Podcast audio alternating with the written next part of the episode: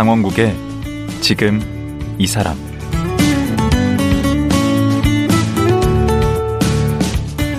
안녕하세요. 강원국입니다. 우리나라의 걷기 열풍을 일으킨 계기라면 아마 제주 올레길일 겁니다. 걸림돌 없이 탁 트인 시선, 바다를 따라 걷고 오름을 향해 걷고 쉬다 보면 삶의 속도가 느려지고 편안해집니다. 코스 하나하나를 완주할 때마다 얻는 성취감은 덤입니다. 이런 매력 덕분에 올레길은 유명해졌고 전국에 수백 개의 이런저런 길들이 생겼습니다. 걷기 열풍의 시초인 올레길이 생긴 지 올해 꼭 15주년이 됐습니다. 제주 올레길을 만든 서명숙 이사장 만나보겠습니다.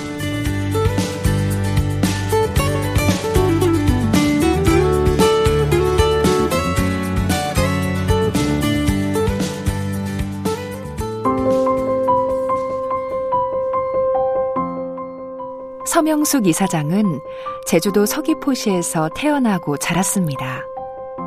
고려대 교육학과를 졸업하고 월간지 마당에서 기자 생활을 시작했습니다. 1989년 시사저널 창간 멤버로 입사하여 정치부 기자, 정치팀장, 편집장 등을 지냈습니다. 국내 시사주간지 사상 첫 여성 편집장이었습니다. 오마이뉴스 편집국장을 끝으로 23년에 걸친 언론인 생활을 마치고 고향 제주도로 돌아가 2007년부터 제주 올레길을 만들기 시작했습니다. 현재 사단법인 제주 올레 이사장직을 맡아 활동하고 있습니다. 서명숙 이사장이 모셨습니다. 안녕하세요. 아, 네, 안녕하세요. 제 팬입니다, 이사장이. 아이고. 아, 근데 저, 오늘 제가 팬인데 아. 그러면 서로 상호 팬. 네. 요즘 음, 좀 어떻게 지내십니까? 아, 저는 코로나 19 이후로 예. 조금 제주도를 좀 더 좀 더 많이 깊게 좀 알게 됐어요. 왜 오, 왜? 바깥에 못 나가니까. 아, 그래서 예전에는 제가 낸 우리 동료들과 같이 낸 바닷가 중심의 길을 걷기에도 시간이 모자라고 네. 그리고 남는 시간은 또 어디 뭐 일본 큐슈 올레 뭐 몽골 올레 계속 좀 바깥으로도 많은 일들이 좀 있었기 때문에 음. 어, 국내에 있는 동안에는 그냥 올레길만 걸었었거든요. 음. 그런데, 어, 이 3년 전부터 거의 셧다운으로 이 외국 가는 게 다 막히고, 내친 김에 그러면 내가 제주를 과연 다 아는 걸까? 바닷가 쪽 길밖에 모르는 거 아닌가? 음. 이런 싶은 생각에 등산도 하게 되고. 그래서 한라산도 작년, 재작년에 많이 갔고요. 네. 어, 이제 막 오름, 한라산, 둘레길. 그래서 제주도를 좀 많이 깊게 좀 들여다보는 시간을 가졌어요. 음. 네. 아니 그 코로나 이후에 오히려 올레길은 찾는 사람이 더 많아졌다면서요? 아, 네, 네. 이 숫자가 많아졌다기보다는 네. 더 깊이 있는 길이 됐다는 생각이 들어요. 그러니까 진짜 찐 예, 팬들. 찐 팬들이 많아졌고, 음. 그 다음에 뭐 예, 여행사에서 그냥 쏟아내고 이길 입구에서 어 어디 좀 유명한 어떤 구간 하나 네. 한 시간 내지 한 시간 반휙 이제 쏟아내고 휙 올, 다시 차에 올라타는 그런 식의 어 걷기는 그런 단체 관광은 좀 없어지고 줄고. 어, 좀이 아니라 그는 아, 전멸이죠. 완전히 거의. 집단 관광을 할 수가 없는 네. 시대가 됐으니까 진짜 길이 좋아서 제주를 사랑해서 제주의 풍광 을 느끼기 위해서 혹은 자기 인생을 돌아보기 위해서 음. 특히 젊은 친구들 같은 경우에 뭔가 위로받기 위해서 도전을 해볼 기회가 없으니까 도전하기 위해서 음. 이렇게 여러 가지 이 절실한 이유로 온 분들이 감사해 하면서 아, 주 아끼면서 걸어줘서 음. 아 정말 길내길 잘했다 하는 생각을 정말 코로나 오히려 이후로 더 정말 하겠네. 더 했어요. 네. 네. 아 모든 위기 모든 나쁜 일에는 또 어떤 다른 측면이 또 음. 존재하기도 하는구나. 음, 새로운 사람- 기회가. 예. 네네 음. 그런 얘기가 있잖아요. 모든 행운의 여신은 악마의 얼굴을 하고 온다. 음. 어, 그런 악마의 얼굴을 하고 온 어떤 운명에 대해서 기회가 있는 거라는 음. 생각을 이번 코로나 19그 상황에서 전 좀 느꼈어요. 네, 예, 네. 예, 예. 근데 벌써 이게 네. 15년이 됐어요? 예, 2007년에 가을에 처음 첫 길을 열기 시작한 거니까 음. 올해로 만 15년째를 맞는 거죠. 이게 그럼 얼마나 걸린 거죠? 이 잠깐 15년 길을 내는 데는요, 음. 제주도에 지금 길이 사- 사실 해안선은 300km도 안 되는데 저희들은 그 해안선만 연결한 게 아니라 마을 마을을 연결하고 오름을 또 올라갔다 내려오고 음. 어, 숲을 거쳐서 지나가고 하니까 425km의 길이 나 있어요. 서울 부산 예, 예. 음, 서울 거리. 부산보다 좀 더 길어요. 그러니까. 그래서 그리고 사실 제주도가요. 큰 섬이에요. 서울보다 면적이 세배입니다 그래요? 네. 제가 대학교 처음 입학했을 때 제주도에서 고등학교까지 나오고 대학에 딱 왔을 때 제일 화가 났던 얘기가 그 남학생들이 제주도 출신 여학생을 처음 보잖아요. 놀리느라고. 아, 뭐, 한라산에서 볼 차면은 바닷가에 떨어진다며. 뭐 이러는 거예요. 맞아요. 그런 농담. 근데 그거를 300km 정도의 해안선을 이어 이어서 425km의 길을 냈고 예. 그 425km의 길을 내는데 저희들이 5년 4개월이 걸렸어요. 5년 4개월. 예, 그 뒤로는 이제 길을 한번 냈다고 끝이 아닌 거고 음. 그때부터 시작이라고 봐야 돼요. 왜냐하면 길이라는 거는 네. 늘 풀이 자라고 네. 제주도가 고온 다습하잖아요. 돌아서면 여름에는 풀이에요. 돌아서면 풀이에요. 관리가 필요해요. 관리, 예. 유지, 그 다음에 뭐 표식, 리본 관리해 줘요. 그 리본 말 나온 김에 리본은 색깔이 뭐 여러 개던데 어떻게 음. 아, 구분이 두 돼요? 색깔인데요. 리본 딱 두 가지 저희들은 맨 처음에는 바닷길을 낀 바다를 주로 낀 트레일이다 하는 뜻에서 저는 푸른색만 하나 딱 했어요. 네. 그런데 푸른색만 따라가면 될 거 아니에요? 네, 근데 푸른색만 하니까 자연에서 잘 눈에 안 띄었어요. 아, 묻히는구나. 묻혔어요. 할 수 없이 보색 관계를 찾다가 아 주황색 제주도를 상징하는 또 오렌지 그 저기 음, 귤. 색깔. 예. 그래서 바다와 귤 이래서 음. 두 색깔 하고 나니까 훨씬 눈에 잘 띄어서 음, 이제는 그 그 두 가지 색깔을 보면 제주를 떠올린다는 분들이 많죠. 네. 음, 아니 뭐 제주 하면 이제 올레라는 게 떠올라요. 근데 네. 그 올레를 이사장님이 만드신 이 이름을 이름은요. 이름을 장명한 분은 따로 계시고 네. 장명하신 분은 국회의원 지냈던 도시건축 전문가인 김진애. 아, 제잘 알죠. 예. 네. 김진애 그 선배가 올레 어때 이러더라고요. 근- 전 제주 출신이지만 올레라는 이름을 까먹고 살고 있었어요. 어, 뜻은 알았는데 뜻은 뭐 알죠. 네. 어렸을 적에 아 누구 집 올레 나가봐라. 아 누구 집 올레 뭐 갈래 올레가 아니고 아니요. 이거는 어. 자기 집 앞에서 마당을 나가면 조그만 골목이 하나 있어요. 그 골목을 나가야 마을 큰 길로 나갈 수 있고 또 마을 큰 길에서 집으로 들어오려도 그 올레를 이 올레를 거쳐야 돼요. 어. 그러니까 집에서 마을로 들고 나는 길이 올레인 거예요. 거기 제주지 가보면 그게 있더라고요. 개인의 예, 예. 골목길인 거죠. 예, 예. 예. 작은 골목길, 좁은 예, 골목길. 그게 왜냐하면 제주가 바람이 많은 곳이잖아요. 그렇죠. 바람이 많기 때문에 마을 안길에 딱 붙여서 정면으로 집을 놓는 게 아니라 집 배치를 예. 이렇게 골목을 이렇게 해놓고 그 안에 숨기듯이 집을 해놔요. 음. 그래야지 바람의 영향으로부터 조금 이제 피할 수 있는 거죠. 음. 그래서 이제 제주라는 건축 제주 건축이 갖는 특별한 건데 이분이 건축 공부를 했기 때문에 어, 그걸 제주도 아셨구나. 하면 올레를 떠올렸던 거예요. 오. 건축 공부할 때 그 했던 그 생각을 해갖고. 이제 명칭을 정했어요. 네네. 명칭을 정하고 네. 이제 길을 내야잖아요. 네네. 길을 낼때 네. 그 나름대로 어떤 기준 같은 게 뭐가 있으셨는지 저는 명확하게 갖고 있었던 거는요.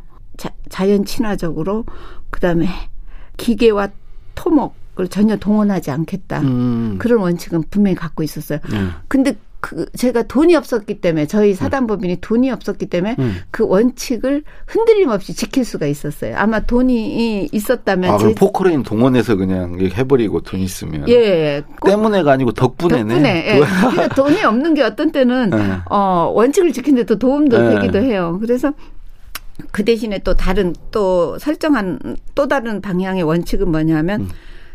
아, 끊어진 길은 이어준다. 예. 사라진 길은 불러낸다. 음. 그다음 세 번째 정 없으면 우리가 만든다. 음. 그러나 손으로. 그러니까 뭐 바닷가에 돌이 있으면 돌, 풀이 있으면 풀을 깎고 흙이 있으면 흙을 다지면서 발로 다지면서 음. 어 인간이 두 발로 겸손하게 걸을 수 있는 공간만 확보하면 되니까. 음, 네, 네. 그세 가지 이어주고 복원하고 내는 거 내는 네. 게 마지막이네. 네, 네. 에, 아, 먼저 이을 수 있으면 예, 이을 복원할 수 수 있으면 복원할 수 있으면 그러니까, 복원하고, 아, 예. 그냥 원 상태로 네, 그냥 네. 아, 만드는 네. 식이었구나. 그, 이, 아까도 말씀하셨지만, 원래 이제 고향이 네. 예, 제주시고 토박 이시잖아요. 제주에 태어나신 거죠? 네네. 저는 제주에서 그럼 부모님도 제주 아 고향이신가요? 반쪽은요. 어머니께서는 제주도 성읍 민속촌이라고 왜 제주도 있죠. 여행 가신 분들은 한 번씩 들러보는 그 네. 민속촌이 네. 있는 성읍 그 정말 전통적인 그 중산간 마을 출신이고 저희 아버님은 우리나라 최북단 어 광산도시 그 환경북도 함경북도. 무산 어, 예, 있죠. 거기 그 철이 난다고 네, 우리 네, 옛날 네. 지리 시간에 배웠어요. 네 네 했던 도시인데 와, 진짜 최북단이네. 네, 최북단인데 거기서 6.25 때 이제 내려오신 거죠.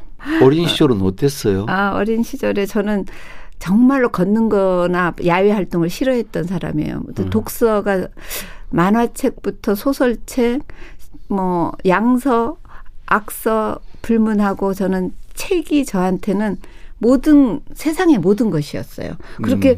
글자가 쓰인 거는 무조건 다 읽으면서 저는 서귀포나 제주도가 아닌 다른 세계를 상상하면서 살았어요. 책 속에서 보이는 유럽, 책 속에서 보이는 저 북미 대륙, 어. 에, 책 속에서 보이는 로마 시대. 그래서 나는 이 제주도를 대학만 가면 반드시 떠나고 말 거고, 어, 그 다음에는 네. 서울부터 진출했다가 서울에서 막 외국 가서 살고 그 이러겠다 생각을 했어요. 아, 그때 제주 좋은지는 전혀 모르셨겠네. 전혀 몰랐죠. 늘 그 흘러가는 구름 보면서 나는 언제면 저 구름처럼 어디 먼 곳으로 갈 수 있을까. 그- 갇혀 산다는 느낌이 갇혀 산다는 느낌을 가졌어요, 저는. 어. 그리고 너무나 혈연 공동체 같은 그 지역 사회 분위기가 어렸을 적에는 그렇게 깝깝하고 싫었어요.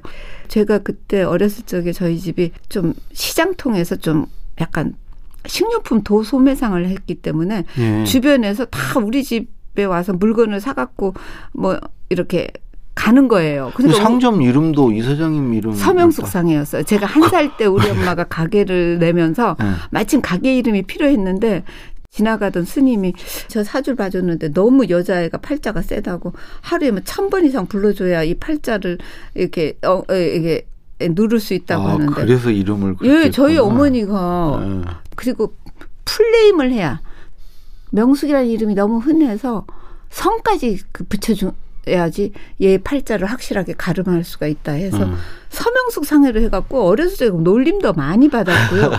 그래도 먹을 건 풍족하셨겠네. 아 먹을 좀. 거는 예 저희들이 뭐 어, 예 그렇죠. 제주도를 언제 탈출하신 거예요? 제주도를 대학교 들어오면서 탈출한 거죠. 고대 고려대학교에 네네. 입학을 하신 거죠. 네네. 그것도 수석 입학하셨는데. 과수석이죠. 어, 네.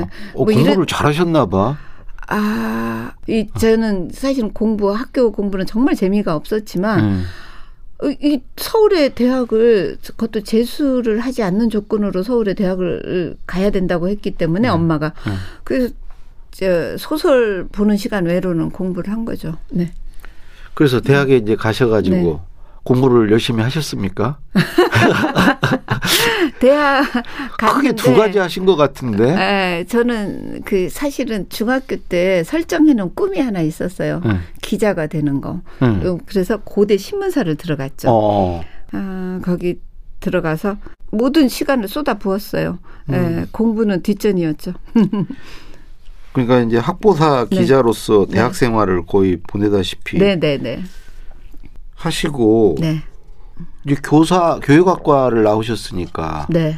이제 교생 실습도 나가시고 네. 그 4학년 때 교생 실습을 제 고등학교 제가 졸업한 제주도에서 뭐 가장 명문이라는 신성여고 어. 거기에 에, 교생 실습을 갔죠. 내려갔죠.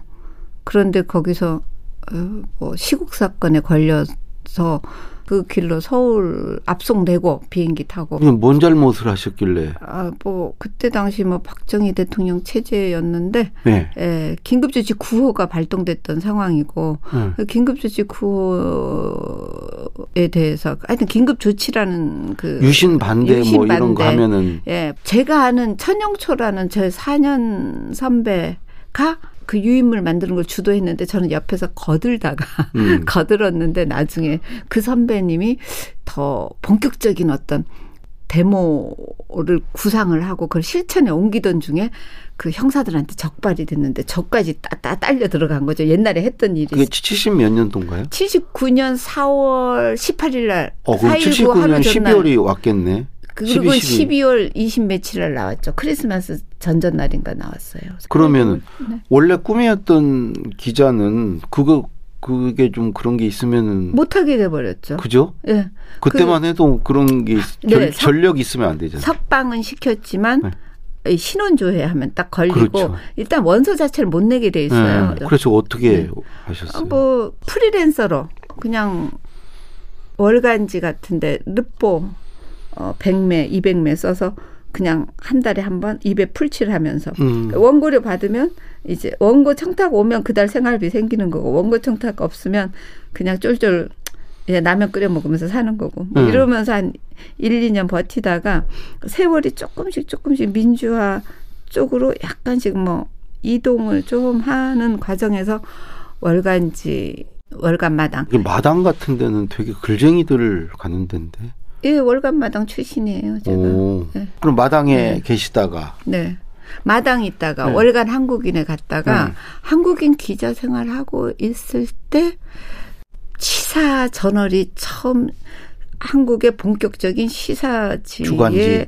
시대를 연다. 시사 네. 주간지의 시대를 연다. 네. 이러면서 어 공고가 나왔더라고요. 창간 멤버로 들어가신 거예요? 네네 참관 멤버로 오. 경력 기자 참관 멤버로 들어간 거죠. 그때 뭐 주간지는 뭐 주간 무슨 경향 주간 무슨 경향 저런 거막 그런 것만 있을 때 예, 아니에요? 주간 경량, 주간 조선, 주간 동아 이렇게 있었는데 네.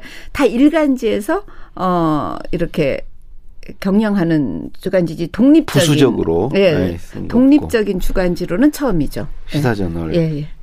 그러니까 지금의 시사저널은 아니죠. 아니죠. 지금은 시사인이라고 예, 봐야죠. 그렇죠, 예, 그렇죠. 그 당시에 그분들이 시사 다 시사인으로 나가. 다 나갔으니까요. 음. 그래서 거기 가서 얼마나 계셨어요? 저는 89년에 입사해서 2003년에 나왔으니까요. 한 15년 좀 넘게 있었나요? 오. 예. 그러면은 그 어디까지 올라가신 거예요? 기자의 꽃이라는 편집장까지는 갔죠. 끝까지 가셨네. 네. 일을 정말 잘하셨나 봐요. 아, 미친 듯이 했어요, 일을. 별명도 있으셨다고. 저. 아, 그 후배 기자 네. 이모 여기자 있어요. 아, 이승기 지금 시사 인사장 그 얘기하는 것 같다. 변명 네네. 얘기하던데. 아, 제가 별명이 왕뚜껑, 네. 마, 예, 마녀. 두, 네. 별명이 두 개였는데, 네. 뚜껑이 잘 열린다고. 지금은 저 절대 아닙니다. 지금은 올레길에서 많이 평화로워지고 많이 순화되고 자연을 늘 보고 살기 때문에. 근데 그때는 무한 경쟁을 하는 그 언론사들의 무한 경쟁 속에서 특종을 놓치지 말아야 되고 또 남들하고는 좀 더 차별화되는 심층 기사를 써야 되고 이런 여러 가지 다양한 그 압박 속에서 음. 어, 자기를 다그치고 또 후배들을 또 다그치면서 지내다 보니까 성격이 굉장히 날이 서 있었죠. 음. 누가 건드리기로 하면 금방 폭발하는 왕뚜껑에다가 어. 어, 마감을 재촉한다고 별명이 마녀였어요. 에, 예. 그걸 재촉해야지. 예, 예, 그렇죠. 마감은 데드라인인데 아, 그렇죠, 지켜, 그렇죠. 지키라고 마감이 있는. 에. 아, 네. 좀 약간 상상이 되네. 근데 본인도 힘들셨을 것 같아. 그럼요. 그러다 보니까 남을 쫄라면 남을 다그치려면 본인은 뻔뻔한 사람이 아닌 한 자기는 1.5배로 더 열심히 해야 되잖아요. 음.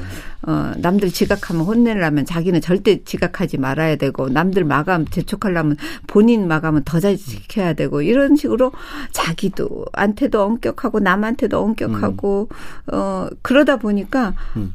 이, 이 뭐랄까 삶의 워라벨 요즘에는 이 워라벨 얘기를 많이 하고 소확행 얘기도 많이 하지만 저는 한 번도 워라벨 해본 적도 소확행 해본 적도 어 자기한테 어떤 자기를 배려해 본 적도 없어요. 늘 뉴스를 쫓아다니고 늘 성과를 쫓아다니고 음. 늘 결과 어 뭐 뭐 특정 그 저는 다른 매체의 특정을 빼앗긴 놓고도 껄깔깔 웃는 애들을 이해를 못했어요. 어떻게 저렇게 만사 태평일 수가 있나?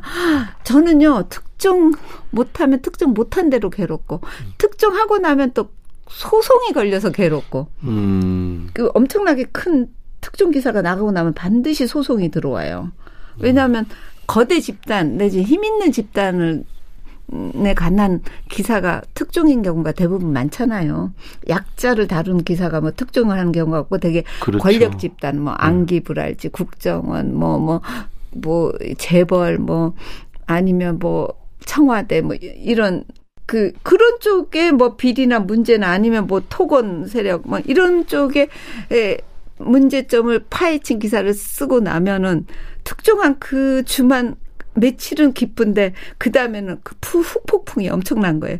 엄청난 소송이 들어오고 그렇죠. 뭐 하고 근데 특종하신 거 하나만 좀 소개하실 수 있나요? 못합니다. 아 제가 뭐 직접 한 아니 아니 그 아, 시사 저널에서 시사전에도 많이 했죠. 근데 제가 한 직접 한 특종은 어 DJ 그 어, 정계 복귀할 때 에, 그 복귀에 대한 그 영국 갔다 와서 네. 한번 대선 떨어져 영국 갔다 와서 첫 인터뷰를 했던 그게 전 개인적으로 좀 기억이 아, 이 사장님. 직접 하셨어요? 네 네 네. 그래서 다 뭐 받았었겠네. 일간지에서 다 받았었죠. 네. 어, 그 엄청난 특종. 네. 그 정치 복귀하겠다는 거. 네네네. 그렇고 어 예, 그래서 거기 아, 저 노건평 씨, 제노 노, 노무현 대통령 되고 난 다음에는 네.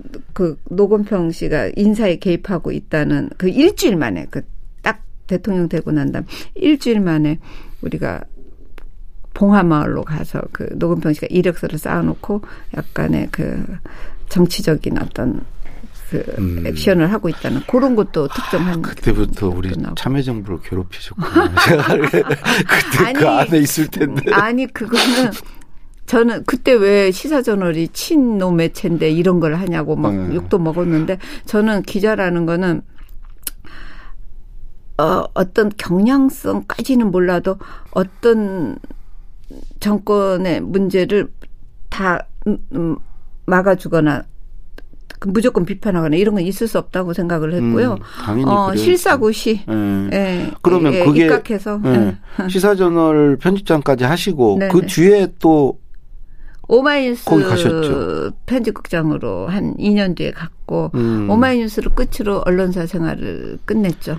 근데 끝낼 때 네. 몸이 좀 그렇게 안 좋으셨다면서요. 에, 시사전을 편집장 그만둘 때 이미 몸이 안 좋았고요. 음. 오마이뉴스 갈 때는 몸을 좀 추스려서 가긴 했는데 네. 어, 시사전을 그만둘 때 제가 몸이 너무 나무들을 달달 볶고 스스로 볶다 보니까 몸이 완전히 이, 지금 같으면 번아웃이 된 거죠. 음. 몸과 마음에 모두 깨져 있었어요. 그때 음. 병원에 갔더니 병원에서 다 검사를 했는데 저는 치명적인 병에 걸린 줄 알았는데 병원에서는 아무 일이 없다는 거예요. 저는 더 그게 치명적이었어요. 맞아요. 저도 네. 그런 적 있어요. 그렇죠. 뭐가 있어야 그냥 그렇죠. 개선이 되는 건데 음. 그게 맞는 처방을 하고 치료를 하고 뭐 수술이라도 하고 이러는데 나는 죽겠는데 음. 길에 가다가 콕 쓰러질 것 같고 책상에 탁 머리 박고 진짜 돌연사 할 것 같은 그런 기분을 매일매일 이렇게 실감하고 사는데 아무것도 없다니. 난 바쁜 시간 내서 가서 음. 검사 받았는데 아무 그 안 나온다는 거예요.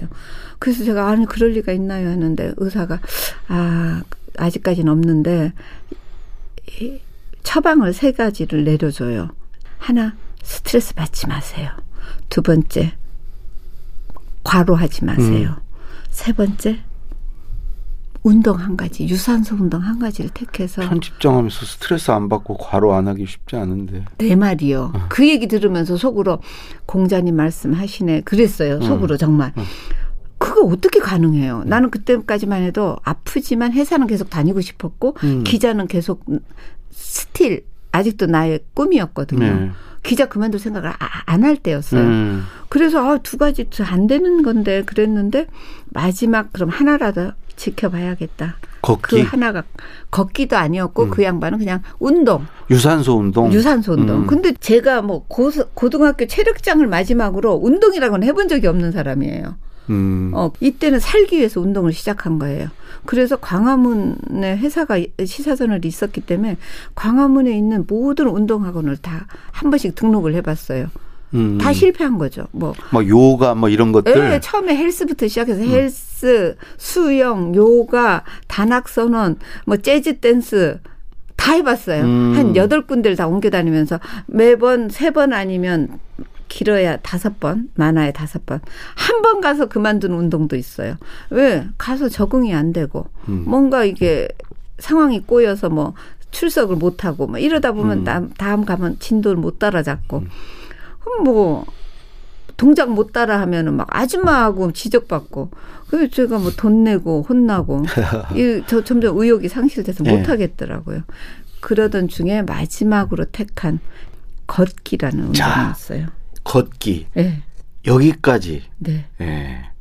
지금 이제 시간이 네. 예, 다 돼서 네, 아니 사실 네, 우리 이사장님 오늘 이제 배로 제가 요 여의도에 좀 일찍 와서 네. 그 커피를 마시고 있는데 옆 테이블에서 서명숙 서명숙 얘기가 그 이름이 계속 들리는 거예요. 음. 전혀 모르는 분들이 앉아서 얘기하는데 그 서명숙 이사장이 저기야 저 저혈압으로 운동하다 쓰러졌잖아. 그래서 그분이 걷기를 한 거야. 막 뭐 이런 얘기를 하는 거예요. 나 근데 내가 오늘 뵙기로 에, 했기 에, 때문에 에, 그 이름이 귀에 쏙 들어오는. 에. 근데 어 저게 맞는 소린가 이제 오늘 만나면 응. 여쭤봐야지 했는데 어쨌든 에. 이제 오늘 그 걷기까지 이제 걷기를 생각하게 된 것까지 네. 오늘은 네, 여기서 그쳐야 되고요. 네.